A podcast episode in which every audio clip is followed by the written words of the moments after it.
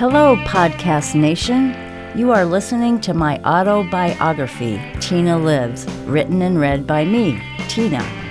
Who am I? Nobody.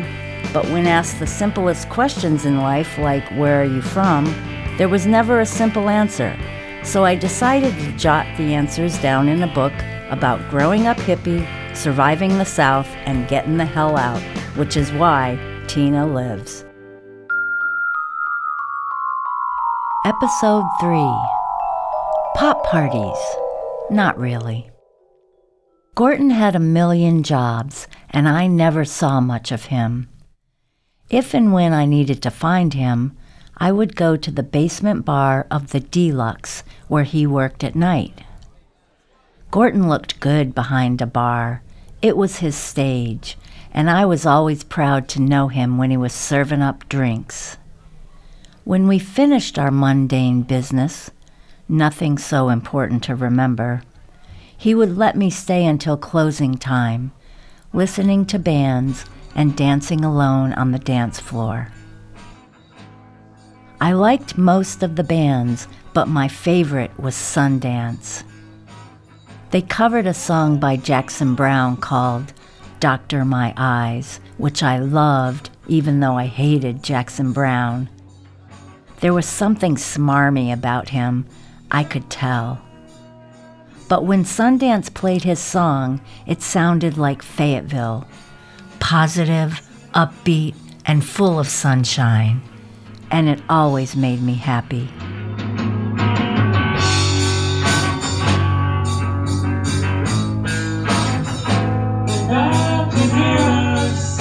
Every member of the band enthralled me, but it was the bass player, Charlie, that I developed a severe and all consuming crush on. He was a slender man with olive skin and dark hair, very well put together, suave and chic, adorned in big silver bracelets and perfectly proportioned silver hooped earrings. He was much tidier than your average hippie man, and his presence was worldly, warm, and charming. I would use every penny of my allowance to buy him jewelry and gifts, and I operated under the sincere belief that I had a chance with him. He was flattered but uncomfortable, and my extreme attention was beginning to annoy him. So much so that Sue had to have a talk with me. My expression of love was obnoxious, and it made everyone nervous. There was no place for this crush to go except to heartbreak. It took a long time, but I finally gave up on Charlie. Not because I was smart, but because I was embarrassed. My mortification happened one day at the river when a large group of us went there for a swim. As usual, all the hippies were naked, but not me, because I didn't get naked. I didn't want to see or be seen naked, and I tried my best to ignore all the flaunting body parts. Men's penises were the worst because they hung in strange shapes and were covered in cranky hair that just seemed to want to get away.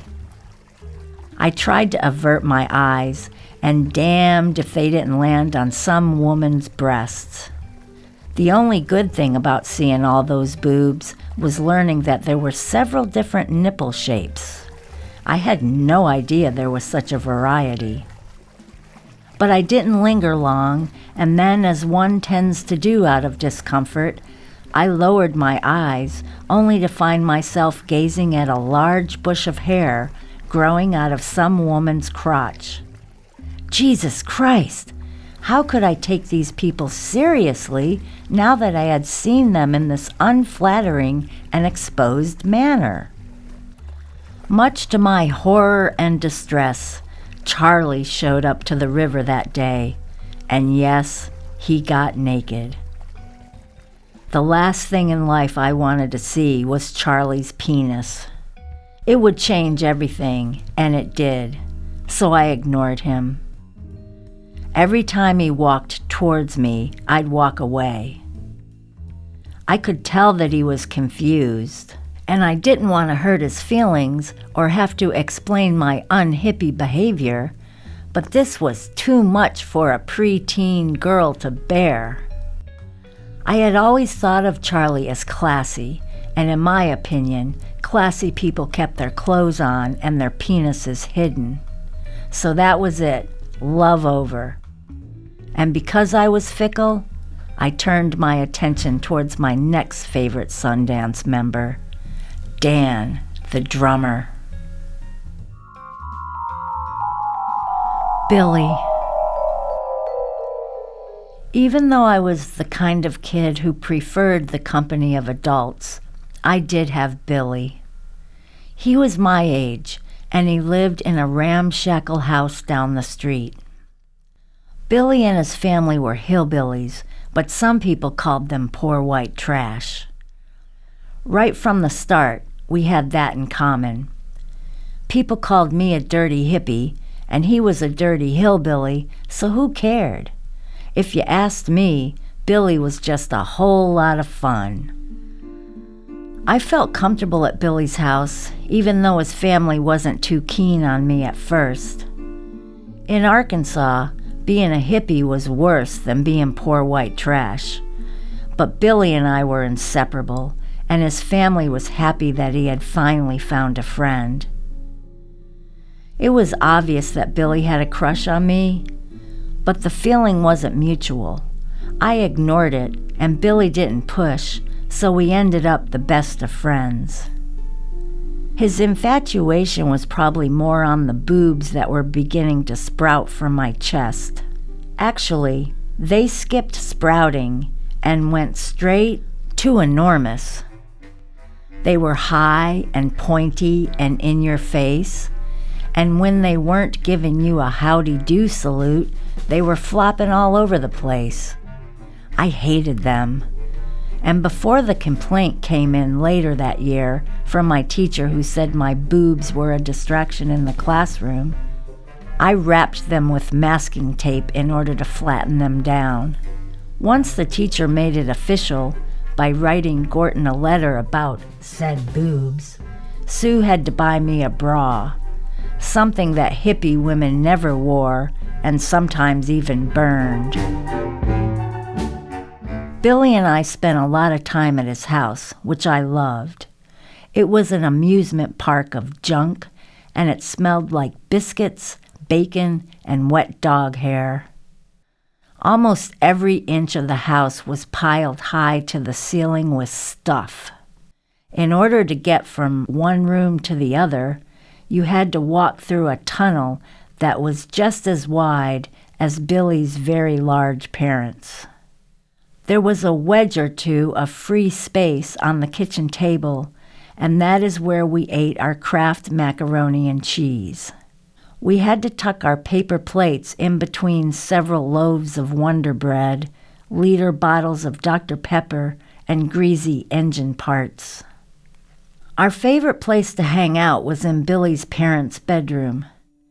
We'd lounge in the crevice made by their oversized bodies, listening to 45s on the turntable and eating whole packages of cookies. Billy and I loved the band Badfinger. They sounded like the Beatles, only better. The effervescent music lifted us from the doldrums of the hot and heavy southern air and transported our chunky bodies to a place where we felt light and free. We played the song Baby Blue over and over again because it sounded like Billy and me. Sweet, simple, and slightly sad.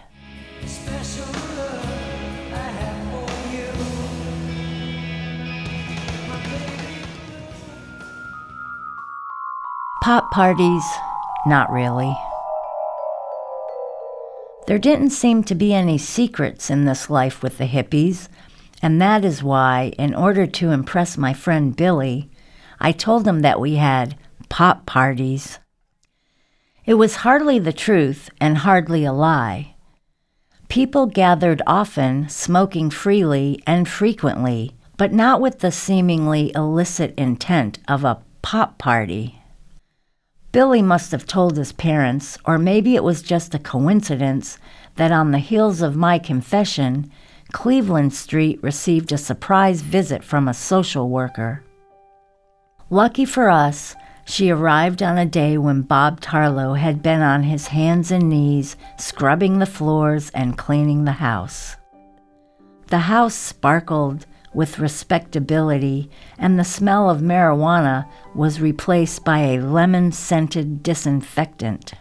The worker had a few words with Bob, who always made a good impression, and then decided to come back when my official guardian was home.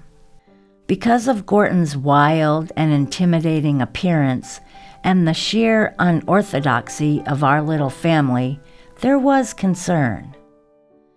But Gorton was a man who loved the game, and he succeeded at being the freak who could outplay the establishment at its own rules.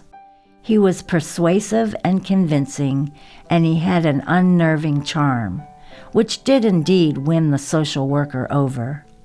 She felt assured that I was being well cared for and that the household was a stable and nurturing environment. As far as the state was concerned, my mother's letter to Gorton stating that he could have me for a little while was legal enough for them. If the social worker had come by a couple of days later, the outcome and consequences of her visit may have been very different. I was alone in the house when I saw a plate of chocolate brownies with a note next to them. Only eat these brownies if you have plenty of free time. It was summer and I had nothing but free time. So, being a lover of all things chocolate, I ate several of the brownies. The next thing I remember, I was lying on my bed with Sue's face wavering over me. Her voice was distorted, and it sounded like she was speaking backwards and in slow motion.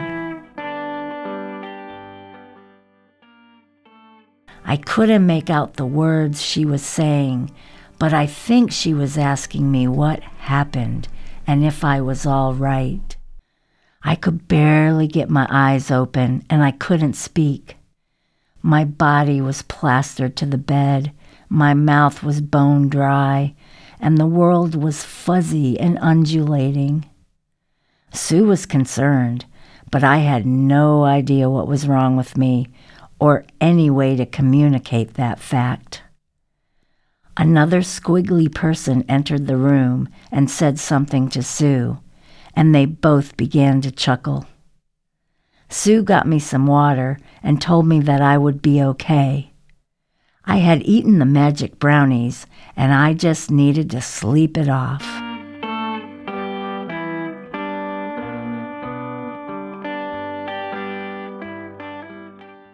Billy was my best friend, but he wasn't my only friend. There was a girl named Sheila, and Billy was very jealous of her. She got the part of me that Billy wanted the sexual part. Sheila and I didn't talk much, not like Billy and me, but we did spend a lot of time together. Sheila and I had great adventures roaming the hilly streets of Fayetteville.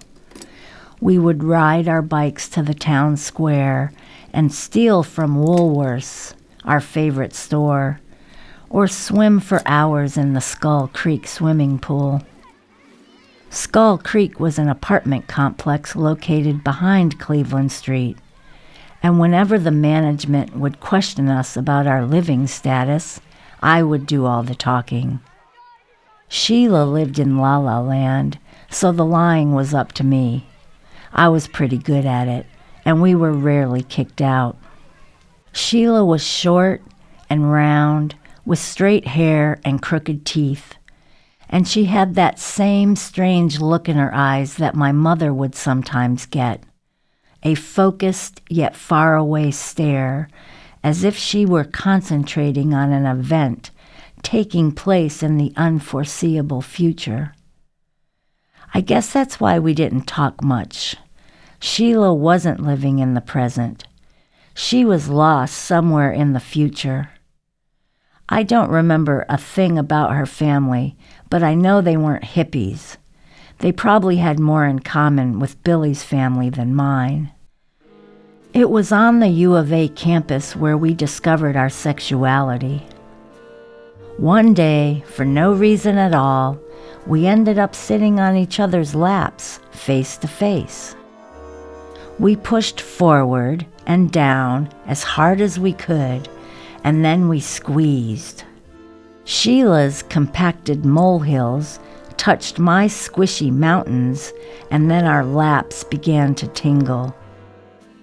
Being urged on by the call of nature, we intuitively started rocking back and forth.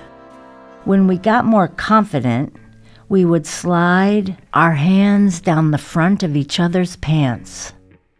We would rock until our bodies shuddered and then with pure joy, we would topple over onto the green, green grass. This all started innocently, but soon enough we began to look forward to our little game, and we found a better place to play. The VW bus that was parked next to my house. It was like having our own little bedroom, and we could play undetected for hours. When we got even more comfortable with each other, pieces of our clothing came off, and we played this game naked. Sheila and I never kissed. This wasn't about kissing. It wasn't about love. It was only about the tingling.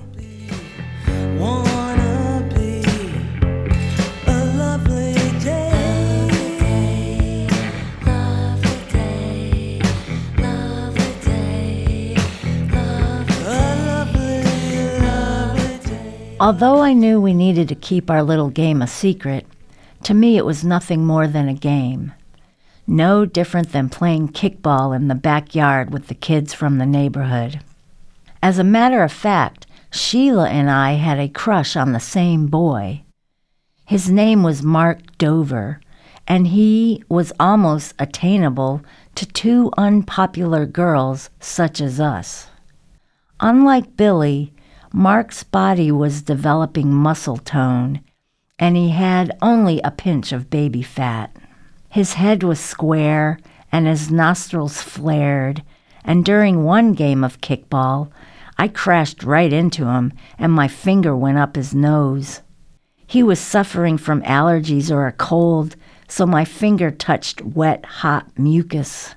It was so gross that it ended my crush on him for good. As far as I was concerned, Sheila could have him. He was a bit too macho and thick for me anyway.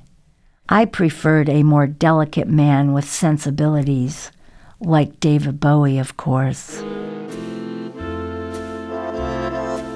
About a half a mile away from Cleveland Street, there were two hippie kids, a brother and a sister, that Sue wanted me to play with. The sister loved horses, and she had books and pictures of them plastered all over her room. She even looked like a horse. Her devotion to them piqued my curiosity because I had never loved anything with such commitment. The hippie kids and I would stay up late on Friday nights, eating oversized Snicker bars and watching Elvira, Mistress of the Dark. We took baths together and experienced the who done it floating log in the bathtub event. God knows it wasn't me, and it wasn't mine. Life was great with the hippie kids until I saw someone stash an envelope of money on the very top of a bookshelf. Succumbing to my primordial nature, I climbed up the shelves monkey style and took several crisp $20 bills. There was shock and disappointment when everyone realized that I was the thief. My behavior had just crashed against the belief system of our community, and Gorton was extremely pissed off. His face turned blood red, his eyes bulged, and his mouth became a wide open cavern with his humongous teeth snarling at me. I didn't hear his lecture because all I could see were teeth. His anger must have frightened him because after expressing it, he hid away in the tippity top of his attic bedroom. But the fact was, as I began to exhale in my new life, it was apparent that I was full of anger, rage, and disobedience, all of which I had kept more or less hidden behind what many called a shy and beautiful smile. The freedom of expression that the hippies encouraged was becoming their worst nightmare when it came to me. As I slowly uncoiled, I pushed and spewed, and Bob Tarlow was mostly on the receiving end of my vitriolic behavior. He was the brick wall that I bounced all my craziness off, even when that wasn't my intention. I just couldn't seem to control my razor sharp tongue or the smart ass attitude that was coming out of my mouth. Somewhere along the way, I had become a bitch, and for Bob and me, it all came to a head on my 11th birthday.